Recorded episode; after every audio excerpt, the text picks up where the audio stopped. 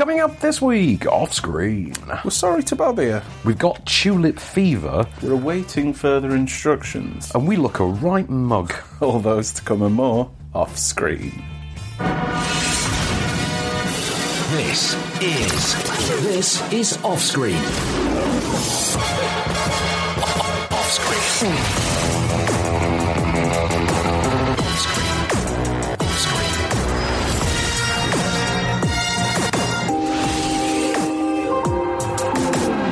Latest film news and reviews, this is Off Screen, the Movie Marker radio show and podcast.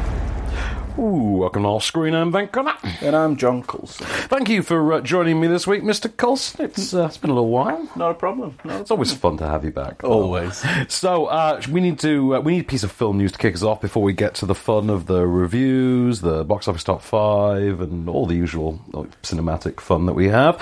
Uh, so what have you got that you want to talk about first and foremost this week? So there's there's been a survey Okay, there's always a survey. that Die Hard isn't a Christmas movie. Okay, um, I'm calling BS. Uh, Die Hard is a Christmas movie. It is set on Christmas Eve.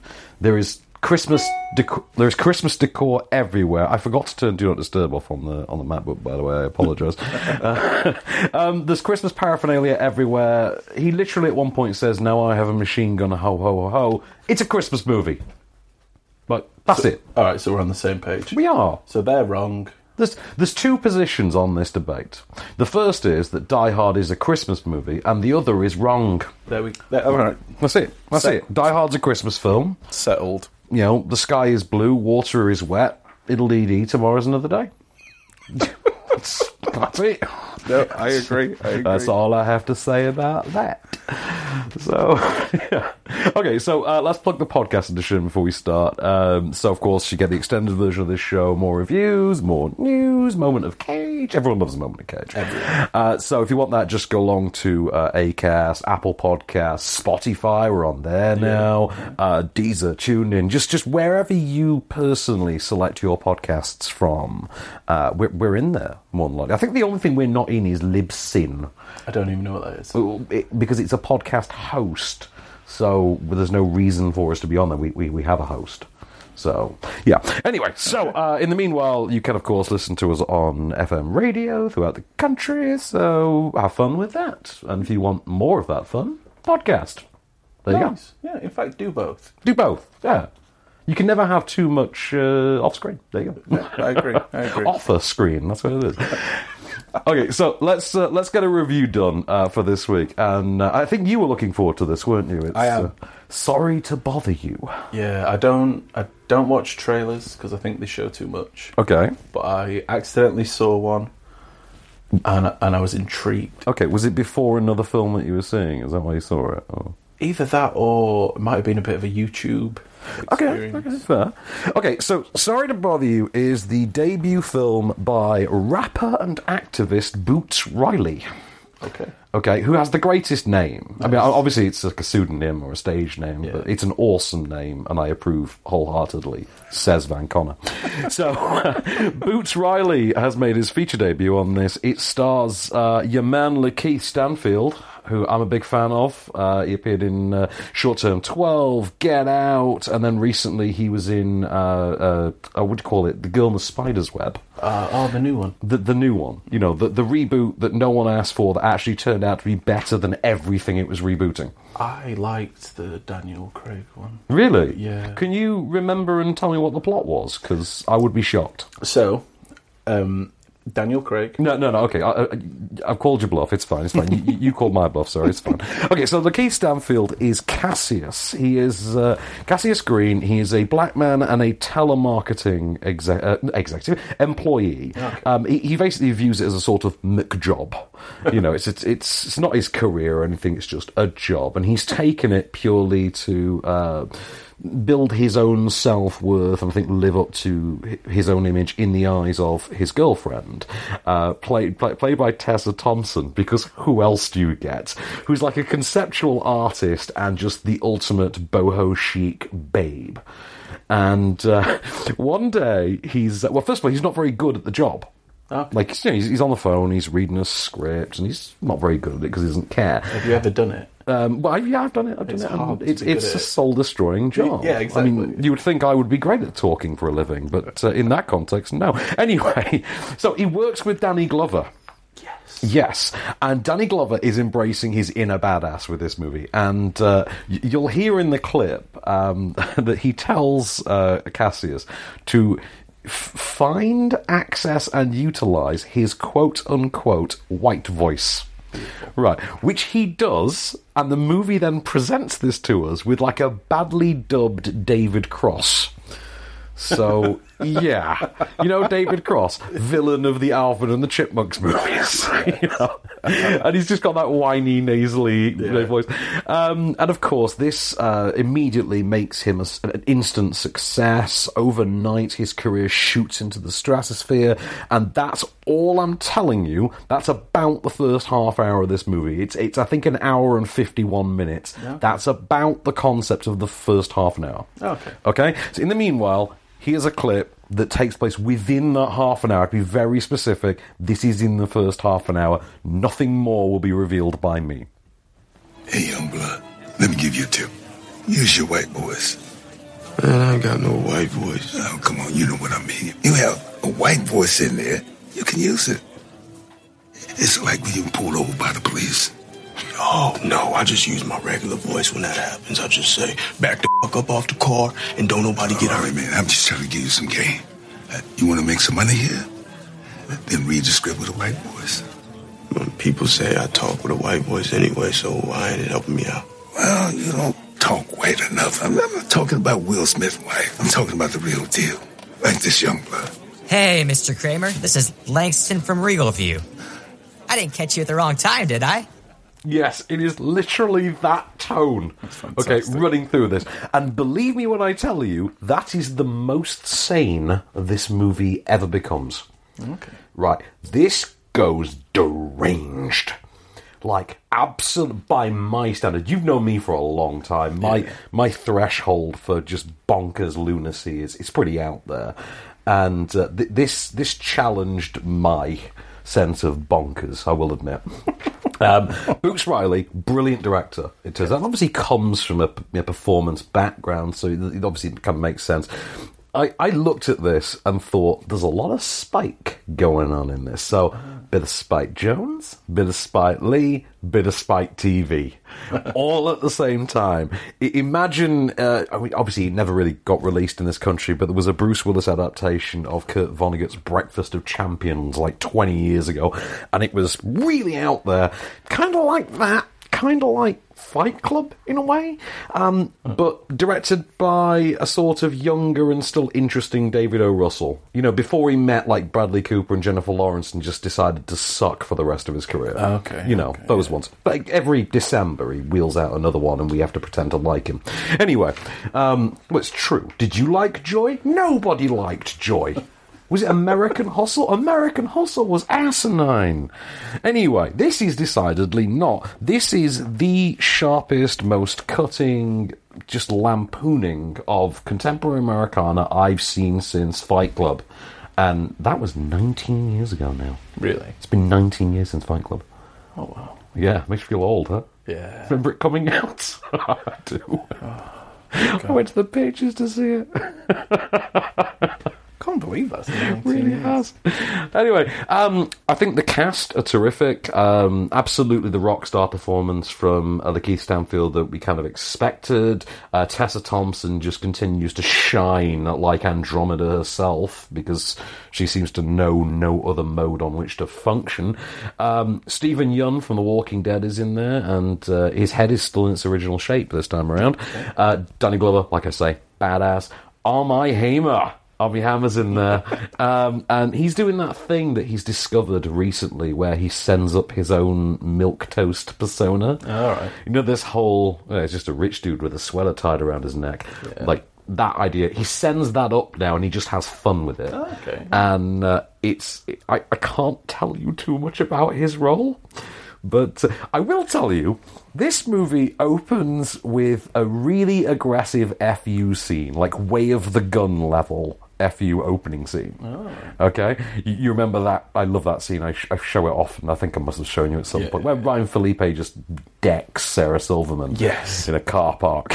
you know, um, it's, it opens with that. It winds up leading at one point towards the most offensive freestyle rap you'll have heard in years, and then immediately follows it up with a Caligula grade orgy. Okay. Okay, and that's probably not even in the top five reasons this movie is an absolute belter. It's not for everyone though.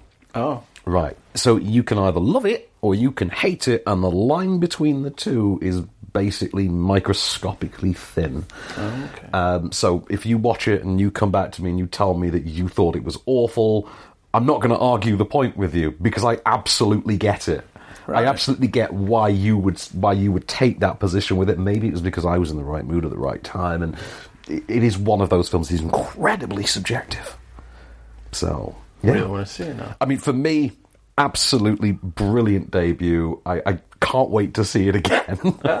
um, but I, I understand that uh, it is decidedly not for everyone. with the latest film news and reviews. This is Offscreen, the Movie Marker radio show and podcast. And we're back, Mr. Coulson. So uh, we should plug, by the way, the, the whole ident thing. If you can name the three ident themes, and I like that you do it after the first one. we do it after the first one. Uh, so yeah, just uh, tweet us at, at movie marker. Just put uh, your what you think the three themes are, and uh, just hashtag off screen idents or just hashtag off screen. Hashtag And uh, John what- is awesome. John is awesome. But you want to put hashtag John is awesome in there? That's, that's absolutely fine. Did you see your namesake didn't turn up in the Captain Marvel trailer the other day? By the way, Really? yeah, I was kind of annoyed by that. Lots of young Sam Jackson, no young Clark Gregg, even ah. though he's got that really cool head of hair in the in the first trailer. Ah, I avoided it because Did you? Oh, okay. I just I'm just scared it'll. Captain Marvel's so out there that I don't think they can really spoil too much of the plot because I get confused by it. I couldn't tell you what it's actually about. Oh, I'll I'll actually I'll watch it. Then. I don't know what the actual story is. I don't know how it works. Like, so she's a superhero, but she doesn't know who she is, despite the fact that we do. Okay, weird, but I'm sure it makes sense. As they say, hashtag everything is connected.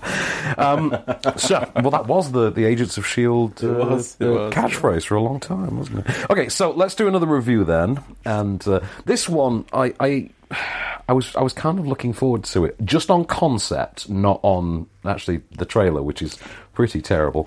Uh, so it's Tulip Fever. Right. Right, this is the latest from director Justin Chadwick, who directed The Other Boleyn Girl and Mandela Long Road, Long Walk or Long Road to Freedom. I can't remember what it was. Now, the Idris Elba one a couple of years I'm ago. It going was like say 20, walk. I'll say walk. you say walk, I'll road. say road, yeah. Um, it was like 2013 or something when that was it. Uh, out then, I think. Twenty- Five years ago, something like I'm still shocked that 19 years ago. that. yeah, I can understand that. Okay, so this stars Alicia Vikander, Christoph Waltz, Dane DeHaan, Holliday Grainger, Zach Galifianakis, Matthew Morrison, Kevin McKidd, David Harewood, Judi Dench. Uh, that's just off the top of my head, by the way. There's more in there. Um, it is the story of Sophia, who is an orphaned woman who is betrothed to uh, a, a wealthy importer in 17th century Amsterdam, right about the point that the, the tulip market, the emerging tulip market, comes to fruition. Um, he has lost his wife and son in years previous to this. He marries this gorgeous young woman. Of course, she, she looks like Alicia Vikander. And uh, he obviously gets frustrated because uh, she doesn't conceive his child. His, doesn't give him the son and heir that he so craves um, in the first three years of their marriage. And um, he seems to get over this relatively quickly, though, and decides, I'm just going to hire a portrait painter because those were the times. And uh, he hires Dane DeHaan. Um, and if you're wondering where Dane DeHaan's been hiding since Valerian and the City of a Thousand Planets or whatever it was, the answer is on a shelf in this.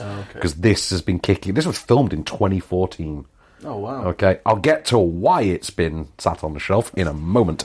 Um, basically, the portrait painter and Alicia Vikander start having it off. Because those were the times.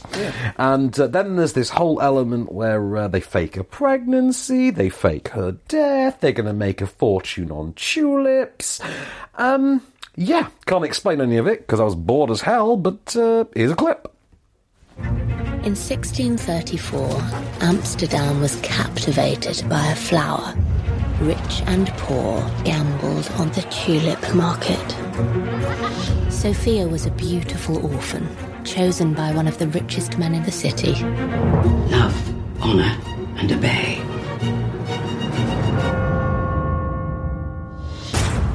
I've decided to engage the services of a painter. Don't move. Put your brush to capturing my wife. She's a rare beauty. So, if you're wondering why this wasn't a bigger deal, I'll give you two reasons. Okay. Right. I, I'm- I'm aware, by the way, that I'm I'm quite I'm parroting my own as yet unreleased me movies review of this. By the way, so I, I need to stop doing that. But I I can't describe this any other way. right. Two reasons this wasn't a bigger deal. First, it's garbage. Secondly, um, well, it's produced by Harvey Weinstein. Oh. Yeah. About that. Mm, bit of an awkward one. God. Especially when the trailer very loudly proclaims the words from the Academy Award winning producer of Shakespeare in Love. And you're like, oh, yeah, we forgot about Harv. Yeah, he had unreleased stuff. Oh, that So yeah, both Weinsteins are producers on this. Um, they're dialing that down now, and they have removed the TWC Weinstein Company logo from the beginning. Instead, they've beefed up the Paramount one. So whether that's better or worse is entirely subjective. But uh, yeah, for me personally. Anyway, Alicia Vikander's good in it, but it's that baseline good that she does. Okay. Right? Holliday Grainger is okay. Everything else about this movie is terrible. Everything else. You know my theory that a movie can only suck so hard before Jack O'Connell has to turn up? Yes. Yeah, this just revisits that theory. Okay. Okay. Um, Zach Galifianakis is in this, trying to actually act, and That's not what he does, he's though. he's terrible at it. Okay. He's terrible. Do you remember when Will Ferrell made a TV movie, like a lifetime TV movie, just purely for his own amusement? Yeah. Right, but it was a joke. Like he and Kristen Wiig went and did a made-for-TV Lifetime movie with a bunch of comics, Yeah. and he, he admits he just did it to troll people and to amuse himself. Well, imagine if he was doing it for realsies. And that's what Zach Galifianakis is doing here. Oh. Right, Matthew Morrison, who's Mr. Schue from Glee, he turns up in this, right? And he's actually trying to be taken seriously as a proper actor. And frankly, it goes about as well as that time that he tried to get himself taken seriously as like a serious mainstream pop star. Oh, right. You know, when he thought he was going to be the next Buble for like 20 minutes. Yeah. Yeah, it, it goes about as well, to be honest. um, the dialogue's poor. The cinematography is, I would say, capable, but that's capable only if your definition of capable is shot entirely by candlelight. Um, it's set in 17th century Amsterdam, but if I didn't tell you that, and the movie didn't tell you that, like specifically tell you that, you'd honestly just assume this was in Croydon, because no sense of place or location. This really could just be set in a car park in Croydon. You wouldn't notice. Um, It's a lot of knife crime in the film. there is, yeah. Lots of hoods. Lots of hoods. Um, it also commits, for me, the cardinal sin of any narrative work. And I, I, I'm not saying that only bad films do this. Good films do this sometimes as well. But this is a poor film to begin with. This is a film so bad that the late Zalman King will be spinning in his grave. And, uh, and I'm saying that as a man who grew up worshipping James Spader and Mickey Rourke. So, you know, I'm, I'm coming at this from a place of I revere the erotic drama genre. Um, the cardinal sin that it commits is it has narration by Holliday Grainger, which you'll have heard in that clip there, and she's not present for a solid half of the events in this movie. I call it pulling a Private Ryan. Yeah. Like, how are you remembering all these events you weren't there for, Matt? You weren't there. No. Like, you, you stood over the grave, but you're remembering stuff that you can't possibly. What did, what did Hanks tell you in the 10 seconds before he died about Battle of Omaha Beach? Like, Spoiler. really? Oh, come on. it has been exactly 20 years since Private Ryan. Anyway, uh, don't see Tulip Fever. I genuinely think it might be the worst film of the year. Okay. I wouldn't wish it on my worst enemy, or alternatively, Harvey Weinstein.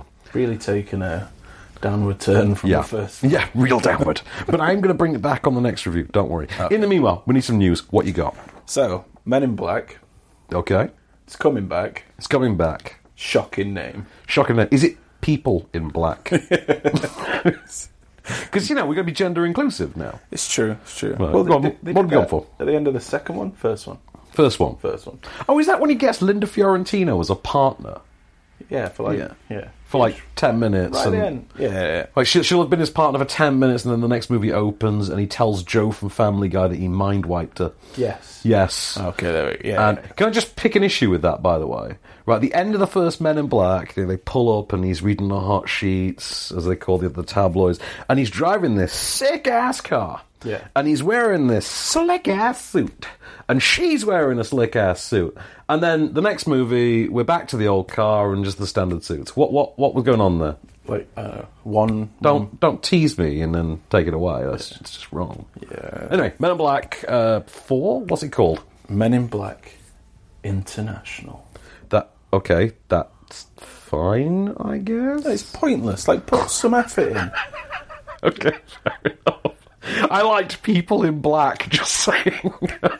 Men in Black Four would have been better. Probably, uh, but this one is set in London. You know, Doesn't it's set in London. It's got a largely, Br- well, not British cast, but they're playing British. Like Tessa Thompson, Chris Hemsworth are going to be playing British, I assume. and- Doesn't matter. It's a shocking name. okay, okay, fair enough. Anyway, that's out next summer, isn't it? I think so. Is it next summer? I think it's next summer. Yeah, I'm angry about it. You're angry about it. Okay, enough. Right, I'll tell you what, I'm going to cheer you up. Yes. I'm going to tell you about a movie you're going to absolutely love, and I'm going to do it in like two minutes. Because there's no clip anyway, because it's a Polish movie. Okay. Okay, it's called Mug, aka Twarz. That's its title. It opens with a brilliant visual gag that sort of lampoons uh, Black Friday. You know those Black Friday uh, supermarket crushing sales that you see? Yeah, yeah, There's a gag that this opens with that's that with nudity. Okay. And it's hilarious. And uh, this is how we are introduced to our central character, Jacek. And I'm not going to try and pronounce his name because I, I, I, I've messed it up so many times. There's so many bad edits in me movies because of it. it's just me trying to pronounce his name. And, uh, right, he is a mulleted, kind well, feckless douchebag would be the best way to describe him. He pretty much lives for Metallica and his girlfriend. I mean, fair. That's it. I mean, We- we we, were introduced to this guy by Metallica's Hardwired I mean, we've all wanted that at some point. to be a feckless douchebag with Metallica. Yeah, exactly. So he is working on a construction site, constructing, and I didn't realize that this is real, by the way, the world's largest statue of Jesus Christ in Poland. Real thing. I, I know, I know. Okay. Okay. Um, he has an accident. He falls down the neck of it. Uh, he is injured, and several months later, he emerges from the hospital having been the recipient of Poland's first facial transplant, which basically sort of inflates his head and makes him look, as he's described to, by his uh, local community, like an alien, or like a space alien, that's what they say, sorry. Um, I think Sea Creature comes up at one point as well. he, he doesn't actually look that weird. He just looks like the same guy, maybe put on a bit of weight, kind of thing.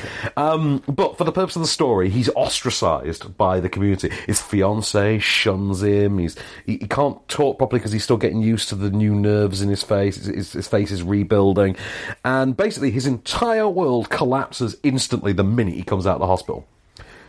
Right, it's bonkers. It really is. But brilliant. Absolutely brilliant. It is funny. It is touching. It is sharp. It's insightful. It has things to say about the way that we view beau- we view beauty as a culture and our overemphasis on aesthetic values and things like that. Um, really well shot. Really well written. I love this. I thought it was great. You have to say something. I can't wait. I didn't expect it to be that positive. Yeah, I told you I'm going to cheer you up. But yeah, I mean, uh, yeah, that's, it just sounds good. It sounds. there you go. should- Uh, Mug, absolutely. It is it's out on Friday. Um, it's going to be in like art house cinemas. I think like Independence and like We shows. have those in Sheffield. We did in Sheffield. Yeah, Curzons. I think are going to show it. Things like that. Oh, okay. Absolutely see this. It is one of the best films. It's one of the two best films out this week. The other, of course, being Sorry to Bother You. That sounds great. with the latest film news and reviews. This is Offscreen, the Movie Marker radio show and podcast. And we're back, Mr. Coulson. So uh, I think it's uh, what do you think? Time for the top five? Yeah. I think we're going to have some fun with this this week.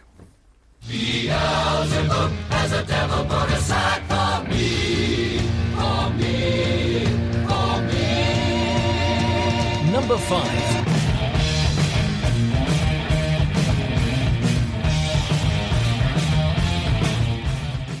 Bohemian Rhapsody.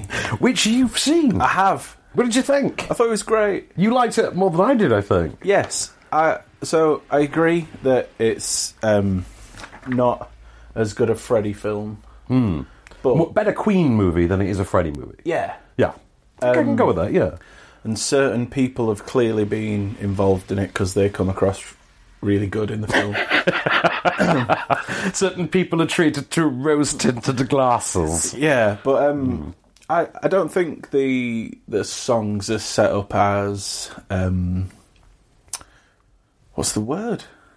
I, d- I don't know, 'cause I don't know what possible point you're making. You were saying that it's a a, a bunch A bunch of origin stories for Queen songs. That's yes, it. There that was we that was why I described Uh, it. As. And I was I was saying it as they did a song to sort of end a section. You, you think they sort of bookmark the More, movie? yeah, more okay. like cap off. This happened. Okay, all right, Here's a that's, that's fine. Okay, we've Nod your obviously head. taken different Wait- readings on this one. Wait That's for us fine. to break your heart. yeah, there we go. Did you like Rami Malek's performance though? Yes. Very Okay. Much. I, I quite like Gwilym Lee actually, and I think Joe Mazzello turns out to be way better than anyone thought he was going to be. I think I can't remember the name of the guy he's actually playing. John Deacon, isn't it? Uh, He's John Deacon. yes. I Yes. think everybody in it's great, apart from Mike Myers. Yes. And I, I only and that's coming from a Wayne's World fan. And I Yes, only, because you're probably as offended by the same bit that I was. well, I only realised it was him when he did that joke, and I only realised that that was meant to be a joke because you said it was a joke. You just, you just sort of said it, and I was just like, what? "Oh yeah, that's what Van said." Really? Uh, I, I groaned audibly in the cinema. I'm not going to lie. but uh, anyway, has anybody tweeted us? Yeah. So uh, Taylor Beth, and I never read people's at names because it always That- that's goes wrong. Uh, so finally saw hashtag Bohemian Rhapsody tonight. Thoroughly enjoyed it. Obviously, the story's a bit muddled, which we've Okay, agreed with, yeah. but I understand why. Although I'm disappointed. Oh, you've you've given me something to read, and you know I can't. I'm sorry, I just presumed you went through the public school system. Well, and yeah, but you know I get nervous because we're on the radio. uh, yeah, and it just has a, a few scenes are super uncomfortable to watch. But that I, I, I agree, but it was expected. Yeah, yeah, fair, fair. Number 4.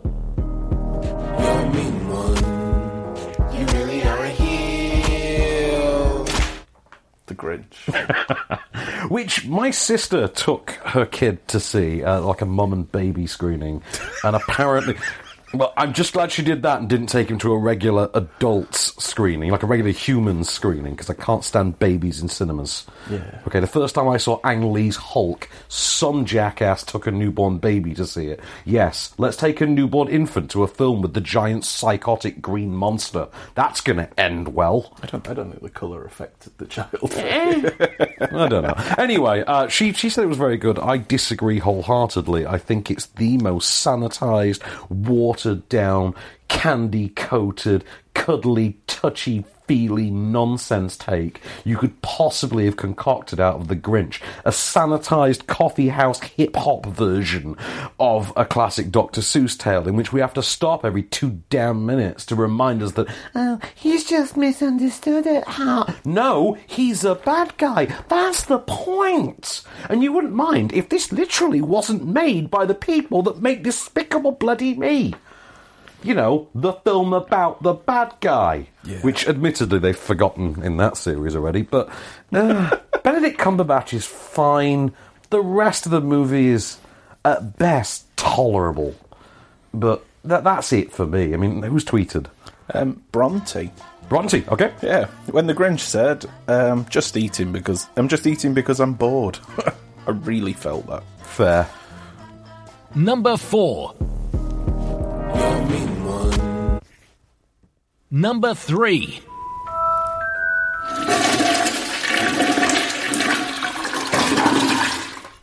Fantastic Beasts. Which, again, you've seen, haven't you? I have the Crimes of Grindelwald. God, this sucked, didn't it? Oh, it's so bad. It really is. Like the first half an hour, nothing happens. He doesn't True. get in his suitcase fast enough. There's not enough beasts. It's not fantastic. Grindelwald is an annoying name. the only time that people are ever interested is when they reference Harry Potter.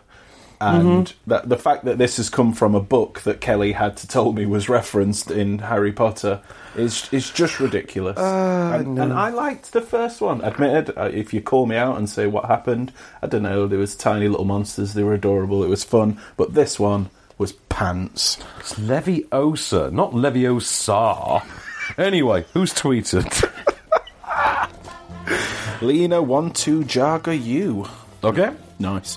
Uh, Fantastic beats. the, the Crimes of Grindelwald. is kind of boring. Heish. I expected more, and I don't like Johnny Depp as Grindelwald. I agree. Yeah, I mean, I'm, I'm kind of on with that, to be honest.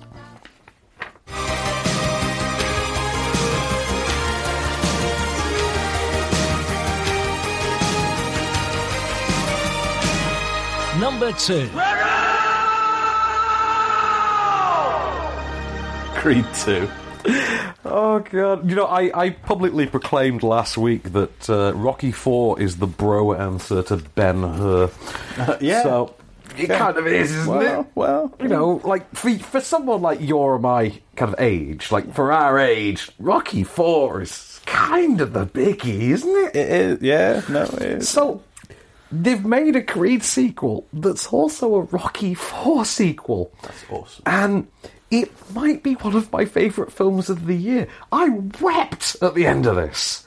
Like, outright wept. And I mean, genuinely, I wasn't, I- like, no qualms. I was sat in a Vue cinema in Cambridge, and I- I'll tell you about that experience, by the way, because they make you buy a ticket online, right? And you get a QR code on the ticket, on the digital ticket. No, don't.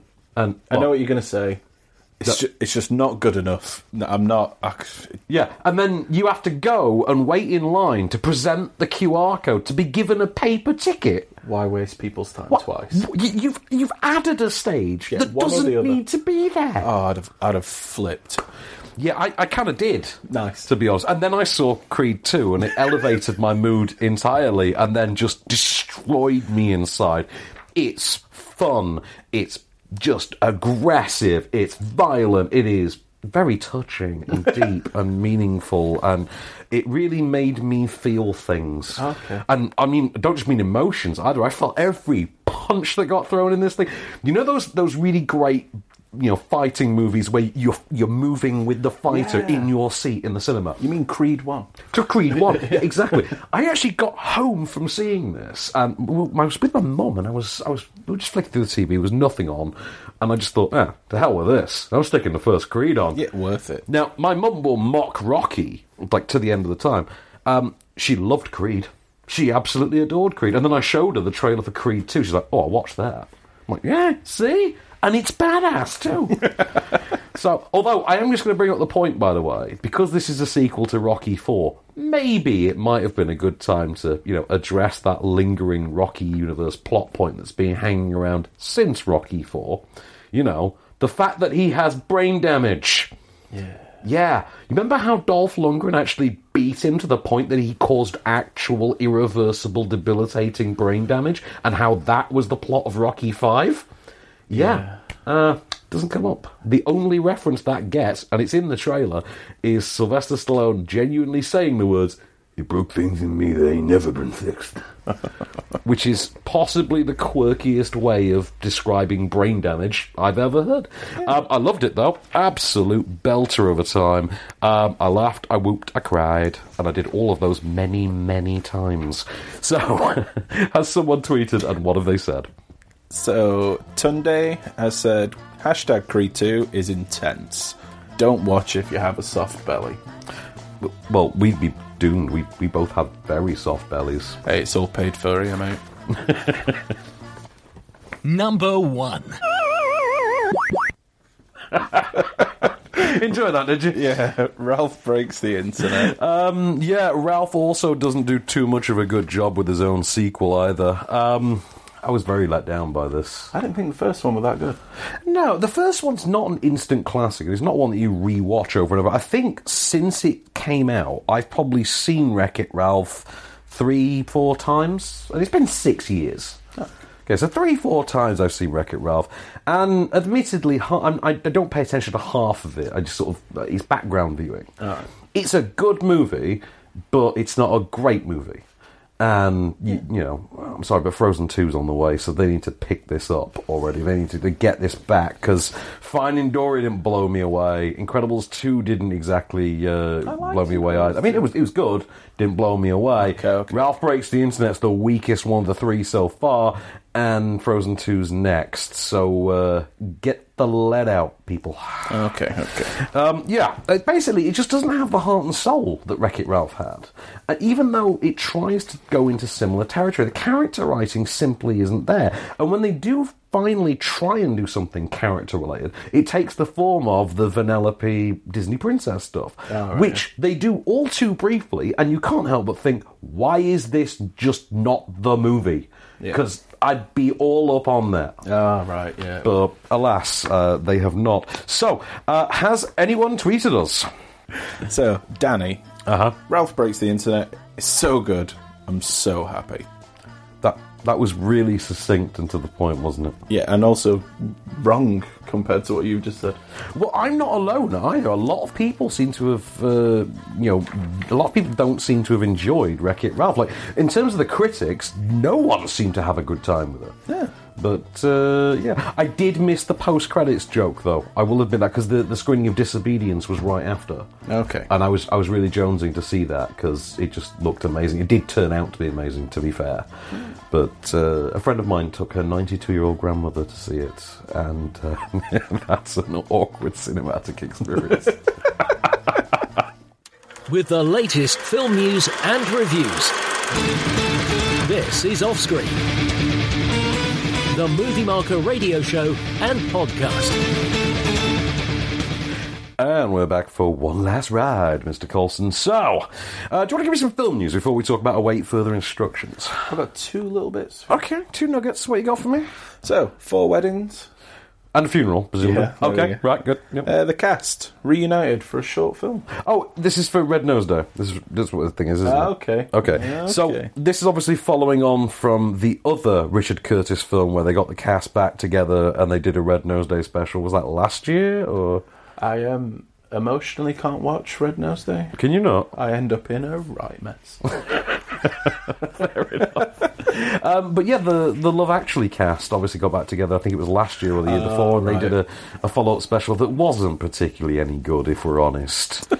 and uh, well, I mean, academically, Love Actually is not a great movie. I mean, it is a great movie, but academically, it's not. okay. But uh, I was just laughing that you, you're like, yeah, it wasn't very good. It was for charity. That's no excuse. Oh, come on, you can't phone it in and then sweep that under the rug purely because it's for charity. That doesn't work that way. if it's for charity, you should put more effort in, surely. I can't actually argue with you. Okay, You're right. there's a difference between producing a product purely to make money, otherwise known as the entertainment industry, and producing a product to make money for charity. Okay, because the latter you should probably put more energy into. All right, you win that argument. Anyway, so the cast of Four Weddings and a Funeral are doing the, the Red Nose Day revival thing. And- okay, okay. Oh god, does this mean we're going to have Andie MacDowell back doing more of that bloody awful dialogue from the the rain scene in the first movie? You've not seen many films. Have you seen Four Weddings? I have. You have. I have. yeah. Okay. I've not seen many films. I've not seen old films. No. Okay. First of all, I'm catching up now. Old films and classic films, two very different things. When we first met, you hadn't seen Terminator 1, Terminator 2, Predator, uh, The Rock, Armageddon, ba- oh, and I think you'd seen Bad Boys, hadn't I'd you? seen Armageddon. You'd seen Armageddon? Oh, okay. Uh, what else? Silence of the Lambs, Jaws. You hadn't seen Jaws. What kind of grown ass man hasn't seen Jaws? In my defence, Yeah. the Silence of the Lamb things, we, we did get the amazing moment where Emma said a line from the film, and I just looked at her like, wow, I did It, it's what Miggs says. if, if you're wondering, it's Miggs's line. And he freaked out. I was very shocked. You've seen her yell that at someone whilst holding a gun. So. yeah, yeah, yeah. Um, yeah. So anyway, uh, so four weddings and a funeral. That's Red Nose. When is Red Nose Day? I don't know. I mean, is it? Uh, it's like next autumn, or is it Easter? Or? What day is it today? Uh, uh, uh, Thursday, isn't it? Thursday the sixth. I think. Yeah. Okay. Anyway, let's move on. What's the other news? So, um, 21 Jump Street Okay. reboot. Which is funny because the last Twenty One Jump Street was also a reboot. But okay, yeah. Yeah. go. Haddish Tiffany Haddish. in talks. into okay. Uh, if memory serves, the crack this time around is that she's going to go undercover as a teacher. Right. Now, correct me if I'm wrong. That's not the concept for Twenty One Jump Street. That's basically the concept for Kindergarten Cop. So yeah. Anyway, uh, Awkwafina apparently was in talks for it as well, and I like Awkwafina very much. Uh, did Kelly make you watch Crazy Rich Asians? No, No. no. Oh, you've not had the pleasure yet. I think she watched it when I was on one of my Money work trips. Yeah, one of the Ah, trips. fair enough. It's uh, it's excellent. You should see it. That's what she said. Yep. So anyway, so uh, let's go to the last review of this week, which is uh, "Await Further Instructions," which is a British horror thriller from direct, which is written and directed, I believe, by Johnny Kevorkian. Which you, you just expect him to be a wrestler with that name. Then. the Undertaker versus Johnny Kevorkian. You just you can see that coming, can't you? Yeah, I like that. Anyway, so he's a filmmaker instead. that's, that's the point. and he's, as far as I know, he has never fought the Undertaker. This is the story of. Uh, uh, sort of twenty-ish guy in his uh, early to mid twenties. Guy takes his uh, his uh, his girlfriend uh, with him to visit his estranged family for the first time over Christmas. Okay. As you know, as you do, get them perfectly ordinary setup. You know, they drive a Corsa, they're going up the A1, that that kind of setup.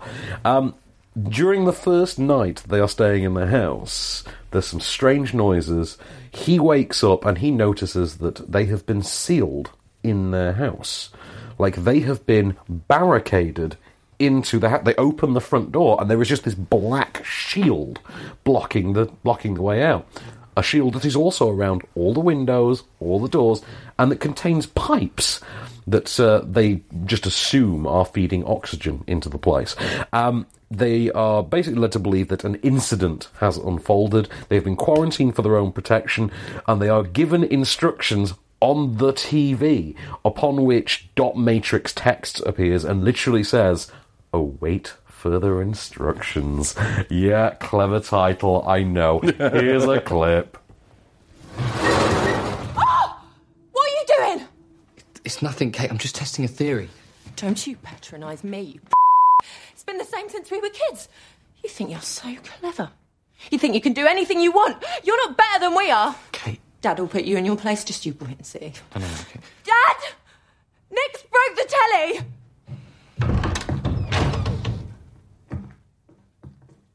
What have you done? I'm just testing something out, Dad. What have you done? So the whole idea there is Nick, who's our lead, has uh, kind of just taken a, take, running with a theory that something isn't quite right with what's going on. So he starts looking into, you know, what is going on with the TV. I turn it off and turn it back on again, is, are these instructions still coming through? Things like that. The first two acts of this are great, absolutely great. I had a great time with it for the first two acts. All right. And uh, then there's the third act where they kind of have to, you know, reveal what the hell is going on, and it all goes a bit uh, 2000 era, 2008 David Tennant Doctor Who kind of tone, which doesn't quite jive with the whole horror thriller thing. It's a bit daft. Also, not helped by the fact that the poster for the movie literally reveals what that twist is. And I mean, that is literally its only image on this poster, is the twist. So now I've got to start avoiding posters. Yeah, apparently you now have to avoid posters as well as trailers. Oh my god. So just just don't see anything to do with the film. Just don't even learn the names of films. like Lone Survivor. The title of Lone Survivor ruins that movie. So you can't see the trailer, you can't see the poster, and you can't know the title. I'm just going to show you films when they're released. That's how we're going to do this. Okay. Okay, that's how it works. Because Lone Survivor was an idiotic title. Let's be honest. Four men, one it went in. Like, really, Lone Survivor? I watched it with Kel's dad. Yeah. When it finished, he just looked at me and he went, "Should have seen that coming, shouldn't I?" Anyway, um, performances are pretty good. Uh, you've got uh, Sam Gittin and uh, you, Sam Gittins in there. You've got uh, David Bradley's in there. You know, uh, Mr. Filch from Harry Potter. oh yeah, Yeah, yeah, he's in there. But of course, like most of us know him more for Game of Thrones now. You know, he uh, ate that pie rather famously. Yeah. And uh, he's he's just, admittedly, he's doing his eighth or ninth variation on crabby old man. you know, with a little bit of a racist bend. Um, there's stuff in here actually that's quite relevant in a sort of contemporary basis. Things about. Uh, a certain cultural attitudes to immigration and things like that, and Oh, how that feeds into innate, almost Cold War era paranoia. Right. And it's really effective, but again, this is relegated entirely to the first two acts. And I just wish the whole rest of the film had been up to those first two acts. It was really good. Two thirds of it was great. I love a good survival thriller as well, like Yeah, a, yeah. a bottle, you know, like like Cube. I love the Cube movies, for instance. I mean, they're daft, but they're a lot of fun. yeah, they are daft. But uh, yeah, I say it. It just it let me down. There was too much of a sting in this one's tale, and just didn't quite live up to the first two thirds. But uh, anyway, it is a great shame, and alas, it is uh, obviously not our film of the week. so now I kind of have to. Uh, I kind of have to pick between. Well, it's going to be Mug or Sorry to Bother You, isn't it? Because well, Tulip Fever was just the worst. Yeah. Yeah. So, hmm, sorry to bother you. I'll give it sorry to bother you. I really like sorry to bother you, but I am aware some people might not like it, to say the least. No, I like that. I think that works because if, if there's a risk, you know, worth taking it. Next week, though. Okay, interesting stuff next week. So, Spider Man Into the Spider Verse Oh, is is next week? week? That's out on Wednesday. Okay. Also out on Wednesday, Aquaman. Yeah, no one cares. No one cares. Yeah, I know. Well, I'd imagine DC and their uh, their accountants. Okay. Um, Lizzie, which is the uh, latest uh, latest attempt to tell Lizzie Borden's story for the screen, that's out next week. Mortal Engines is next week as well, which is produced by Peter Jackson, directed by Christian Rivers. Okay. Everyone keeps calling it a Peter Jackson movie. No, no, don't Henry Selick this guy. Okay, don't don't lump him in with Tim Burton. Okay, it's a Christian Rivers movie. Uh, we've also got uh, Free Solo next week as well, which I'm told is, is very good. Okay. Uh, which is uh, mountain climbing documentary. And uh, well, this is the thing. Uh, Bumblebee is being press shown next week, but I don't think it's out until the following week. Oh my god, I don't care about that film. Yeah, me neither. Do you know how the Transformers starts in the film universe? How? The first Transformers film. Why go back again? I just don't care. I just don't care. Well, actually, do you know how little I care that I've not even tried to address the logistical question of why is there a hologram of Optimus Prime looking like Optimus Prime, but in the very, very first Transformers movie, we literally saw him arrive on Earth, scan a truck, and make himself look like Optimus Prime? So, yeah. Like, that's a hell of a plot hole. You know what I mean? It really is. Although, if you want to get really technical, the Aquaman trailer has him and Amber Heard going in search of this magical trident. And you start thinking, wait, hang on a minute. So the trident you had in Justice League was just a non-magic trident. Yeah, it was just that his, was his that was just spare a- one. You a- know the one that's in the living room. But it's a decorative trident. Yeah. That was like your your that was for like your everyday trident. Not not your formal wear trident. That was just your day to day trident. Your walking around trident. That's exactly what that was. you know how you have that aftershave for every day, but you have the one you wear for christenings and weddings as well. Aquaman does that with tridents. anyway, we've got all those to come and more next week off screen. In the meanwhile, this has been a Caddy Store production for Movie Marker. I've been Van Connor. I've been John Coulson. And we shall return. Just show me the way to get out of here, and I'll be on my way. You've been listening to Off Screen. For more movie news, reviews, and more, visit moviemarker.co.uk. Okay, everybody, that's a wrap. Podcast extras. So, loads of fun to be had then. Uh, well, the Golden Globe nominations came out today. Obviously, we pre record this, so it's Thursday today, and this will go out on Friday. Uh, but we have the Golden Globe nominations. Okay. And uh, they've. Uh, I, I actually think they're pretty good. Oh, Um, they're nowhere near as stuffy and. In fact, do you know what? It's podcast extras. We can curse now. Uh, it's nowhere near the usual bullshit that you get with these things. You know, the usual wanky, oh, it has to be over three hours and in black and white and subtitled nonsense. Yeah. So, nominees for Best Motion Picture for a Drama. Okay. Okay. Black Panther. Nice. Yeah, I mean, already. Black Klansman. Oh, saw that recently. Yeah, recently. so good, isn't it? Oh my god. Yeah. Brilliant. You, it's, it's brilliant. It? It's I just love that bit. God bless white America. The way he says it is incredible. it's just so good. There's also a bit um, where he does a, a little bit of a phone rant. It's incredible. Hangs up at the end, and I was just like, just love it. Just like I'm going to stand up and applaud this man. I've tried getting because obviously the last few weeks I've been so busy and I've been based largely in Cambridge. So the the person I've seen the most this last few weeks has been my mum. uh, so like I keep trying to put her on to certain films and like I can't get her to watch Black Klansman, and I, I think it's because I just haven't made her watch the trailer yet. Yeah. um, yeah, we've got it for her to watch, and It sounds.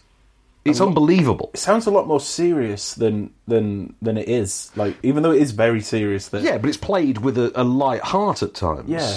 But also, I just, I really love uh, Laura Harrier in it as a love interest from Spider Man Homecoming. Yeah. And I think she's really good. Anyway, so uh, Black Klansman, uh, Black Panther, Bohemian Rhapsody. Okay, that one's a bit dubious. I was going to get a nomination. Yeah. If Beale Street Could Talk, which I haven't seen yet, is the uh, follow up to Moonlight. Barry Jenkins has directed that. And it's uh, based on, uh, oh my god, what is the name of the writer? The really amazing uh, black gay American writer.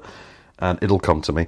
And of course, A Star is Born. Yeah. Which I think we know is going to come up a lot in It awards season. but it is. It's great. hmm Uh, best motion picture musical or comedy, Crazy Rich Asians. Okay, It won't win, but The Favourite, which will probably win. Green Book. It's got good reviews. Mary Poppins Returns. Haven't seen it yet. I'm seeing it a week on Monday, I think. Uh, I, like, I no, don't- uh, no, nothing for you. Have you seen Mowgli yet? By the way, no. Oh, I'm looking forward to that. And of course, Vice, which is looking like it's really going to be something. Christian Bale as Dick Cheney. Wow. Oh, he's put on. Like, Yeah, he's- yeah. yeah. And uh, uh, best actor in a motion picture drama: Bradley Cooper for A Star Is Born, Willem Dafoe for At Eternity's Gate, Lucas Hedges for Boy Erased, uh, Rami Malek for Bohemian Rhapsody. He's and really good. He's great, isn't he? Um, shame the film isn't as good as the film. Anyway, um, John David Washington for Black Klansman. Now. I'm going to hedge my bets on that one that it goes to Bradley Cooper, to be honest. I'm, I'm, Did you see A Star Is Born? Yeah, I saw it with Kel. No, no, I know Cal saw it, but that doesn't necessarily mean that you saw it. Right, I saw it with Kel Hmm. and our friends Kate and Freddie. Okay. Katie's pregnant. Yeah. So Kel, who likes to cry at films, and a pregnant She does. lady. Oh God. Best actress in a motion picture drama: Glenn Close for The Wife, Lady Gaga for A Star Is Born, Nicole Kidman for Destroyer, Melissa McCarthy for Can You Forgive Me, and Rosamund Pike for A Private War, which of course we have a, a tenuous connection to. Um, now, if I'm going to guess on that one, Nicole Kidman or Lady Gaga are walking away with it. I think Lady Gaga's I think, yeah, she's really good, isn't she? annoyingly good. Yeah. It's like, why couldn't you just suck like you were supposed to? Yeah, I know, right? Like, is it bad that I wanted it to suck? Well, it's because it's a remake of A Star Is Born. How is it any good? Like we, these things, they, they roll these things off the assembly line every couple of decades. It's not meant to be industry changing. But uh, yeah, okay. Uh, best actor in a motion picture musical or comedy. Christian Bale for Vice, Lin Manuel Miranda for Mary Poppins Returns, Viggo Mortensen, Viggy Morts for Green Book, Bobby Redford for The Old Man and the Gun, and John C. Reilly for Stan and Ollie. Now, Oh. that looks intriguing, doesn't it? Well, yes and no. No? Yes, because it looks like it's going to be good performances, but no, because Yeah. way before my time. Okay, I'm just going to go through uh, actresses for musical or comedy. Yeah, sure. Uh, Emily Blunt for Mary Poppins Returns, kind of an obvious one. Olivia Colman for The Favourite, I think we all knew that was coming. Uh, Elsie Fisher for Eighth Grade, which I know nothing about. Charlize Theron for Tully, and Constance Wu for Crazy Rich Asians. Uh, at a guess, Olivia Colman. Okay. Just a guess. Uh, there's you know there's there's other nominations for best actor as a supporting role in any motion picture, best actress in any motion picture as a supporting role in any motion picture, uh, best animated motion picture. Okay. This is interesting. Okay, Incredibles two, Isle of Dogs, which always sounds like I'm saying I love dogs, doesn't it? It does Isle of that. Dogs, Mirai, Ralph Breaks the Internet, and Spider Man Into the Spider Verse. Oh. Now, the animation style of Spider Man is something that everyone is talking about. Yeah, they um, it was after Venom. Mm. Boom. Oh yes, yes. And it was a little bit, a little bit jarring at first. Do you know why that style of animation looks as odd as it does? Because when they've built that animation, they have not put in any motion blur. Ah. So you see every sharp edge in every frame, and it's it's something we're not used to seeing as sort of human beings. But uh, um, best motion picture in a foreign language, Caper- Capernaum, don't know that one. Girl, don't know that one. Never Look Away, don't know that one. Roma, I know that one, not seen it. Shoplifters, saw it, very much liked it. Best Director Bradley Cooper for A Star is Born, Alfonso Cuarón for Roma, Peter Farrelly for Green Book, uh, Spike Lee for Black Klansman, and Adam McKay for Vice. So, yeah. Best script is, I'm just going to go with the film names rather than the writers Roma, The Favourite, If Beale Street Could Talk, Vice, and Green Book. So a lot of the same films are appearing. Yeah, yeah. Uh, best, right, this is where it gets fun for me. Okay. Right. Best original score. Right. I'll just go with the film names. A Quiet Place. Isle of Dogs. I'm being very careful about how I say it now. Uh, Black Panther. First Man. And Mary Poppins Returns. Now, I'll be really honest, and I'm, this is, I know I have a bias. Black Panther. Uh, I'm a metalhead, and It's a kick-ass score, isn't it? that score's awesome. It is. It really is. But Mary Poppins, if that doesn't have a good score, then You'd be kind of surprised, wouldn't you? failed if it if it misses that. Well, actually, that's the weird thing. I it's Marc Shaiman's done the uh, the score for Mary Poppins Returns, and I don't know his work off the top of my head. So, um, best original song though, Black Panther turns up again. Yeah. So get this: if we go with the old idea that the Golden Globes lead the way to the Oscars, Yeah, yeah. we we stand a pretty decent chance, like two months from now, a month from now, sorry, of living in a world in which there is an Oscar-nominated Kendrick track. Ah. I mean, imagine such a thing. If it wins as well, then Case, when he comes back, he'll have got that crazy knowledge that he's got. so in like 15 years, he'll be like Black Panther. Yeah, exactly. Um, Dumpling apparently has a, a an award-nominated song as well. That new Jennifer Aniston Netflix movie. Yeah, yeah, yeah. Uh, a Private War apparently has one. Boy Erased, and because you knew this was coming, Shallow from A Star Is Born. Yeah. Which, if we're honest, will probably win. It's a good song. I prefer the Maybe It's Time earlier on that he Yeah. plays to the, the drag queens, but I mean, I'll be honest, I get a little choked up hearing uh, Shallow, if I'm honest. well, you cry But, uh, yeah, I got really choked up the other day watching uh, The Greatest Showman. And I've still not seen Have you still? This is me. Just affects me. I it, I don't know why. It just it just really affects me.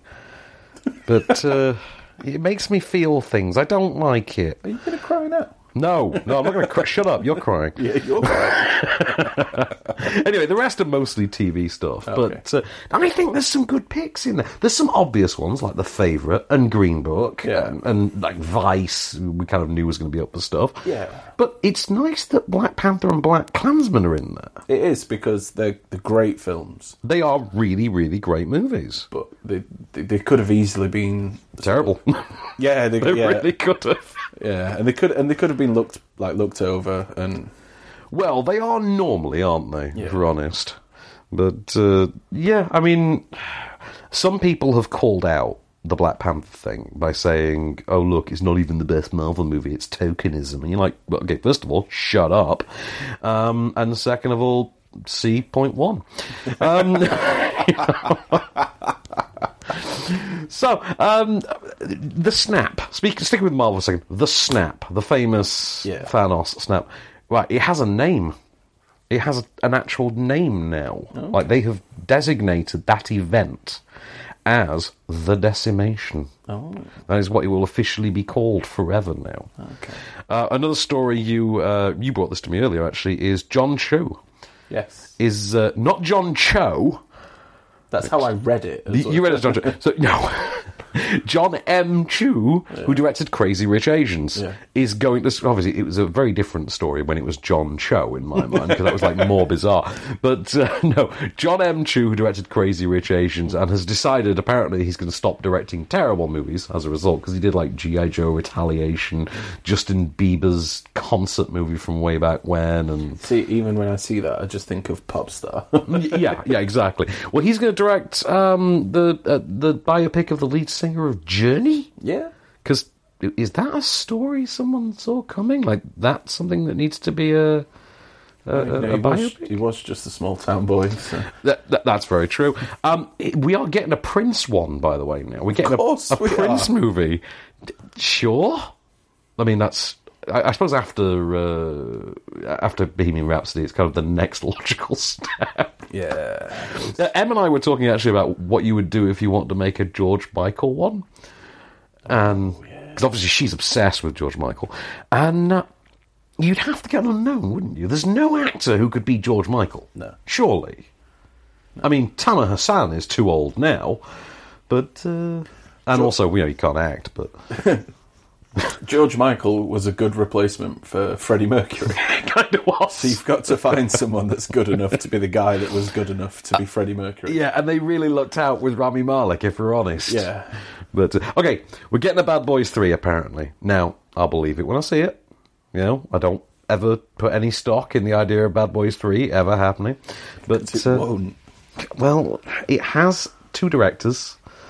It has Will Smith and Martin Lawrence back, and now apparently, well, oh, sorry, it also has a TV spin-off that's going to be starting in a few months as well, starring uh, Gabrielle Union and Jessica Alba, uh, which I think is like LA's finest or something like that. Um, but Bad Boys Three will also see the return of none other than Joey Pants. Joe Pantoliano is back as the captain. Nice. Yeah, and he was always one of my favourite things about those movies. Yeah, I just, I just don't believe it's gonna I know, happen. Like we can talk about it and talk Yeah, about yeah, it. I, I just don't believe it. Just- I, I, I put one of my usual snotty tweets out when uh, I think I think it was one of the film Twitter feeds that I follow put up the first like on set photo from Bad Boys Three, Yeah. and said something like, "Who's excited for Bad Boys 3? And I couldn't resist retweeting it with Martin Lawrence. Yeah, full stop. that- yeah. But- when you said he's on, I'm like, yeah, he's been there since two. yeah, of course, of course, he's back. Because Yeah, at one point he got tired and he got naked and ran down the street. So like, exactly. Um, yeah, so that's uh, that's going to be a thing. So uh, Joey Pants is uh, is coming back. In the meanwhile, the Russo brothers have turned around and said, "Look, the day of the two-hour movie is at an end." Movies should be whatever we want them to be now. We've just had 100 years of movies being under two hours that we're just acclimatized to believe that's the thing. And that if you want longer, it has to be on television or an event series. Anyway, the Marvel movies are trailblazers, so they can be whatever they want. yeah, And, you know, of course, Infinity War Part 2 is uh, clocking in currently at about three hours, so. Yeah. Although, I'd have taken a three hour cut of Infinity War. Well, the part of me says yes, but the other part of me says you went to the midnight screening, so it'd have finished after you'd have started work the next day. So. That's very true. Did we? We went to the midnight together. Yeah, and then we I, went, I went to work the next day, and everyone's like, "You all right, John?" I'm like, "Yeah, no, no." no, I was up very late and I had my heart broken Yeah, several yeah. times over. Uh, so here's something I didn't know: they're rebooting Resident Evil. Why? But I, I presumably money. uh, get better. I, I know the director. Oh, cool. I've, I've interviewed him several times. He's a nice bloke. Ask him why. I, I'm going to next time. I see it. It's uh, Johannes Roberts, um, who directed uh, The Other Side of the Door and uh, 47 Metres Down, and for some ungodly reason, 48 Metres Down. Or whatever they've changed the title to since. yeah. Uh, so yeah, he's he's doing uh, he's doing whatever the Resident Evil reboot is going to be. Apparently, more of a horror movie. That's that's what they're going for. Oh, oh. More in line with the recent games, apparently. Okay. Which I I didn't know that they'd done anything with the games. I, I th- like, come on. Yeah, yeah. You know I don't mean? do horror. I'm an adult man. I don't need video games to get my fill of cleavage. You know, that's what that's literally what the internet is for. Anyway, so uh, Roger Deakins, uh, cinematographer extraordinaire. We all love a bit of the Deak man. Okay. Um, he will not be working on uh, Denis Villeneuve's Dune. Which that depresses me because that, that was something I, I really would have loved to have seen, uh, and he will not be working on the new Bond movie either. Oh. So that's a shame. I like Roger Deakins. But uh, What's going to happen with the new Bond? mm, who knows? Uh, apparently, they're making a movie out of Sesame Street. Anne Hathaway is going to be the lead. So, yay? I don't know. All right, so they, they, they took the turtles and wrecked my childhood. Yep. So now they're going back Okay. even further, and they're just just going to wreck the last bit of my childhood. Is there? It sounds like it, but uh, Not cool. I will defer you to the entirety of the DCEU if you want me to play my trump card on that one. Yeah, right, cool. Everything's, um, everything's in the dark and in the rain. Yeah, everything's just grim, dark nonsense. But now we've got Aquaman that's going to be dark and underwater. It's like, what? Could you not get enough like rain? So we need more water. Can't rain underwater. Yeah, I, bet, I, bet, I bet they manage it. They probably will. Every room will just have like an air bubble, like it was in Justice League, but it'll be dripping from the ceiling just to preserve the rain. Yeah. right. I didn't even know this one was a thing. Okay. Okay. We're getting a spin off of G.I. Joe. Right. Specifically focusing on Snake Eyes. Really? Yeah. Why? Yeah. So let's get the mute character who already got his backstory in two entire movies, and uh, let's get the guy who directed R.I.P.D. to direct it. Uh, yeah, that'll that'll go well. Kel bought that on Amazon Prime. What? R.I.P. Because it, What? it was like really cheap, and I think it was when they were like I don't know either the telly or something was broke. I have no idea why, but she bought it because it was really cheap. So like you know when you go into like the your movie section, it's always there, and I, I refuse to watch it. It's, it's a, it's a god awful movie. Okay, here's one that I, I, I found quite interesting. Uh, do you remember I Tonya last year? Uh, I've still not seen Have it. not seen it? It's really good. Yeah. You should see it. Want to? It's on the list. Also, you should just see it because Sebastian Stan gets to play a man named Jeff Gillooly. All right, I'm in. And that's just fun to say. Gillooly. anyway, the guy who directed I, Tonya, Craig Gillespie, uh, he also directed The Finest Hours a couple of years ago, that Chris Pine at Sea movie. Oh yeah, yeah. yeah. Yeah. Uh, he apparently is in talks to direct Cruella. The Emma Stone starring Cruella de Vil origin movie. Right, it's not needed, but I do like Emma Stone. I do as well. I mean, half the stuff she stars in is garbage, but yeah. I mean, yeah. have you seen this PSA, by the way, that Tom Cruise and Chris McQuarrie have done? Begging people to turn off motion smoothing on their TVs. No. Yeah, you know this whole thing that like TVs have the soap opera effect. Yeah. Yeah, they've done this PSA presumably it's to promote Mission Impossible Fallout coming out on Home End, and they've done it from the set of Top Gun Maverick as well. Nice. And uh, yeah, they basically just begged people to turn it off. Now. I don't even notice it anymore. Like, I think if you have it switched on, because it comes automatically switched on anyway in TV, um, after a while you don't notice it anymore. And certain films do look better with it on. I'm gonna have to turn it off to to To notice it. compare. Yeah.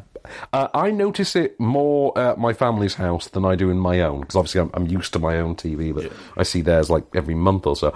Um, I will say the first Avengers movie looks goddamn awesome with the motion smoothing switched on. It, it just looks badass. It's a badass film. But it is a badass film. Uh, what was the other one I was going to say? Oh, that was it. We've got an Oscar host finally. Um. Yeah, you, you you've seen this, I take it. Yeah. It's. Uh. You're getting there. Come on, come on. You can get there. I can see you straining as well. Is, is it Jake Peralta that no, that's the Golden Globes. oh, is it? Oh, right. I'm out. I'm out. Yeah. Sandra Oh and uh, Andy Samberg are doing the. Uh, I knew I'd seen the that, I was- I was just- Also, Jake Peralta. I couldn't remember his name, and it's on Netflix. I watch it all the time. I'm sorry. I'm not sorry. I love that you go there before Conner4Real. I mean, really. Ever since I was born, I was dope. you know, I love that movie. um, yeah, Kevin Hart is going to host the Oscars. Oh, sweet. And they only announced that like yesterday. They had a real hard time finding someone who wanted to host it. I am as excited. I think they should let him swear. It'll be fantastic. Well, they won't because I know, but you know, it'd be funny if he did. the Academy has no such thing as personality. But oh, that's it. Marvel Studios are finally doing a movie with an Asian lead. Okay. Uh, it's going to be Shang Chi, and which is not a character I'm overly familiar with. I have encountered him as a supporting player in like Avengers stories and things like that. Right. Well, in Luke Cage and like comics like that. Okay. I don't know him as a character in his own right, though. It was kind of like did, we had this with someone recently. One, one of the Marvel, like Captain Marvel. Like I've never really read a Captain Marvel Yeah. story, but I know her from like cartoons where she's part of the Avengers and things Yeah. like that. You know, but uh, Iron Fist was the same thing. Oh God, So- don't just don't. Uh, meanwhile, this is this is one that I can't wrap my head around. Right, Bumblebee. He has a voice, obviously, he kind of has to, and they've revealed who they've cast as that voice. Now, I can't figure out why, because it's not like he has a very distinctive voice. If I heard this man speak, I wouldn't know it was him. I would just think it was someone dull. Okay. Uh, it's Dylan O'Brien from the Maze Runner movies. That's Bumblebee. Yeah. Yeah, I mean, presumably Mark Bluecast was busy because you know just otherwise, an- why wouldn't you pick the second dullest man in the world? It's But just another reason to not care about that. oh, I know. It's just what? wh- Why? Like, just get someone interesting or like with a distinctive voice. Or just don't do the film. It's very true. Um, Timothy Chalamet is going to be in the next Wes Anderson movie, which kind of makes sense because Timothy Chalamet, I just always assumed emerged fully formed like three years ago from an unseen Wes Anderson movie. But uh, oh yeah, uh, Scorsese's new one that he's doing with Netflix, they are going to release that in cinemas. All right. So The Irishman, which stars uh, De Niro, Yeah. Joe Pesci, Al Pacino, Bobby Cannavale, hell of a cast, hell of a cast. Um, we've been told, meanwhile, that uh, the sequel to A Quiet Place will not be a traditional sequel. Honestly, thought you were going to say was not be quiet. I'm telling you, man, they farted behind the waterfall. That's how it worked, okay? Every day, they would all get up, they just clench up, they'd walk in a line silently to the waterfall, step behind it, line up, and just blow raspberries. so I've not seen that film, but the only thing that I can think about is I would die like day one because I walk into stuff. I'm a I'm a I'm a big guy. I walk into door frames. I stub my toe a lot. I bang my head on things. Like I would be out. I'm not ashamed to admit that when uh, when I'm home alone, uh, I, I curse a lot to myself. Like the only words you could you would actually hear me say aloud when I'm home and on my own are curse words. Followed Um, by, "Come on, Van, you're better than this." that has happened. I'm not going. I'm not going to deny that that has actually happened. uh, so, um, what's her name? Elsa from Baby Driver. You know Jon Hamm's love interest in Baby Driver. Yes. Is it Eiza Gonzalez? Isa. I couldn't remember if it was Isa or Elsa. Eiza Gonzalez, this lady right here. Yeah. She has joined Hobbs and Shaw. The, the new Fast and Furious spin-off with the with D Rock and uh, and the Staith. the stiff. The Staith. Yep. Um, Warner Brothers are claiming that uh, they're going to make a, a Blue Beetle movie. So uh, I'd imagine we'll see that uh, right after Cyborg and Black Adam and Flashpoint and Harley and Ivy and Gotham City Sirens and The Batman and you know Man of Steel 2 and shit like that. But uh, yeah. Oh, also, you tell me that this isn't the greatest bit of casting you've ever heard.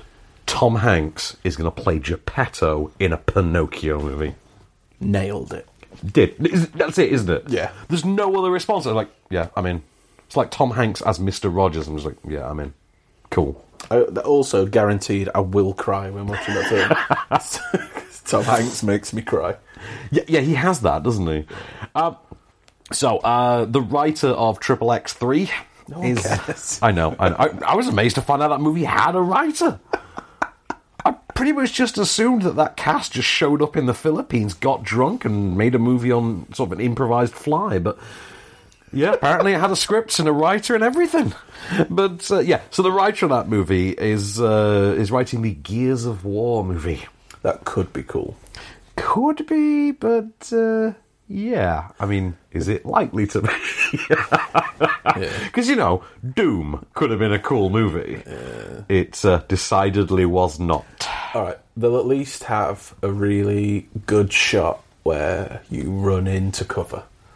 Well, you got to do that. But the thing is, you know, when these games are made to such cinematic standards, Yeah. it does make making a movie a bit fruitless, doesn't it? It yeah, it does, it does. But there's no but. Yeah, it just does. You know, it's like- started. No, but it just sucks. Yes, I got nothing. That just I sucks. started and I was like, oh, he's right. God damn it. Um, I mean, we kind of covered this last week, but Stallone's still claiming that he's retired as Rocky Balboa. He's he's out. Although, if if Rocky Balboa has taught us anything, it's that you can always come out of retirement for one more fight. Yeah, I went there. Oh God. I know, I know. Um, so we're getting a Kingsman prequel Why? The Uh, sequel was shit. because there is no God. We killed him. Why didn't you just leave it at the first one? Great film, and that, that'd have been it. Well, the prequel is going to star. The prequel is going to star Daniel Bruhl, Charles Dance, Matthew Goode, and Rhys Ifans.